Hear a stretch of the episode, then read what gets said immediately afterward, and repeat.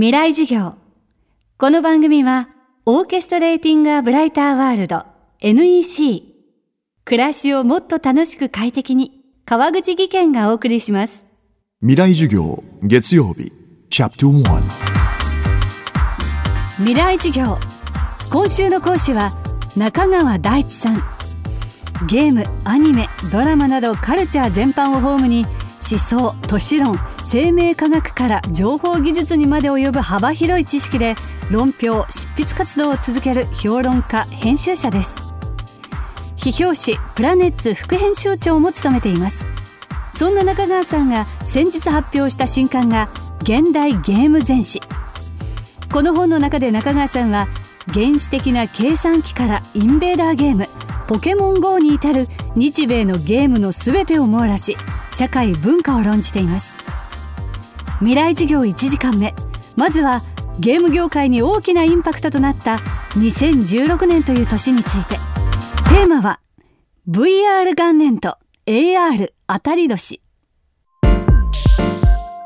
あの2016年は日本のゲーム業界にとってあるいは世界のゲーム業界にとってすごくあのエポックな年だというふうにあの前々から言われてました。それはあの VR 元年という言われ方をしていまして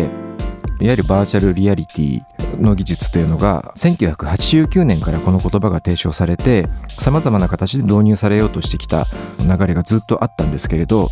それがここに来て2016年になってこの10月13日に発売された、えー、プレイステーション VR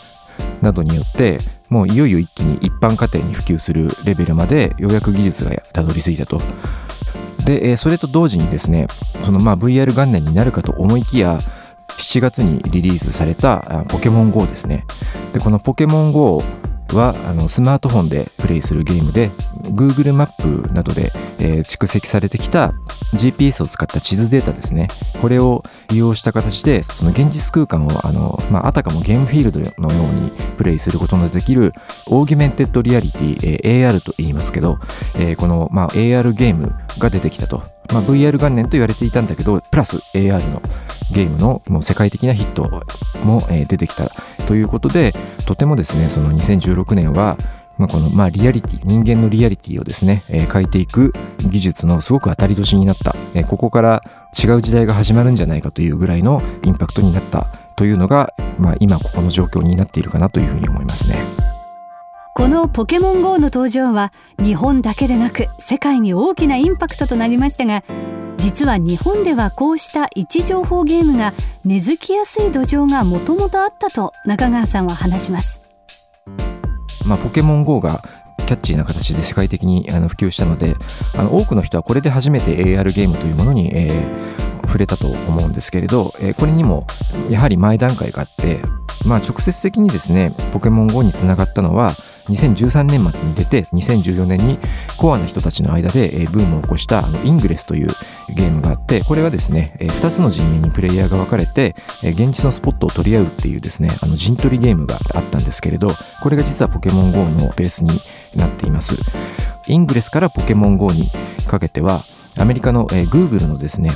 社内ベンチャーとして始まったナイアンティックというところが作った技術をベースにしてるんですけれどそれとは別にですねあの日本は、えー、結構連綿とあの位置情報ゲームのですね歴史を結構積み重ねてた部分があって、まあ、日本の場合はガラケーと呼ばれるフィーチャーフォンですねあの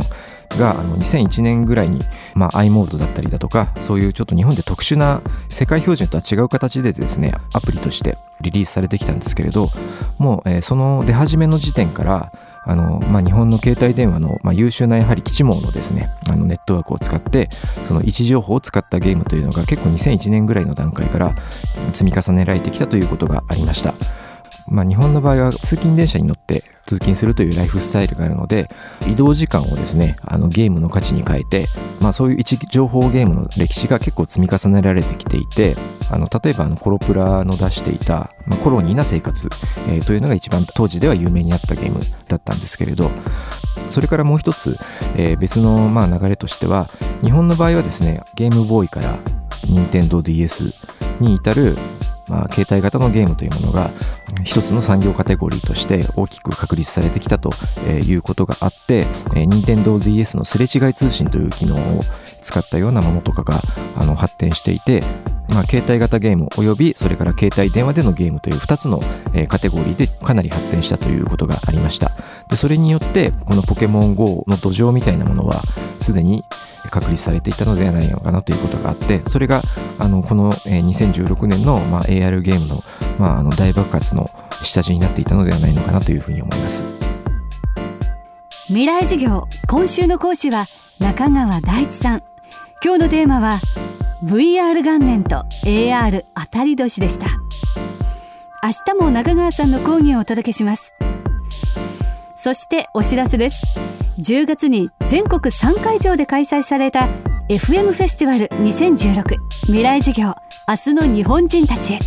その特別公開授業の模様が放送されます。講師は落合陽一さん高桑咲さん坂村健さん石黒博さん三浦豪太さん。番組 MC を務めるのは脳科学者の茂木健一郎さんと高橋みなみさん。放送は11月3日木曜祝日の午後4時からです。川口技研。階段での転落。大きな怪我につながるので怖いですよね。足元の見分けにくい階段でもコントラストでくっきり。白いスベラーズが登場しました。皆様の暮らしをもっと楽しく快適に。川口技研のスベラーズです。未来授業。この番組はオーケストレーティング・ア・ブライター・ワールド NEC 暮らしをもっと楽しく快適に川口技研がお送りしました。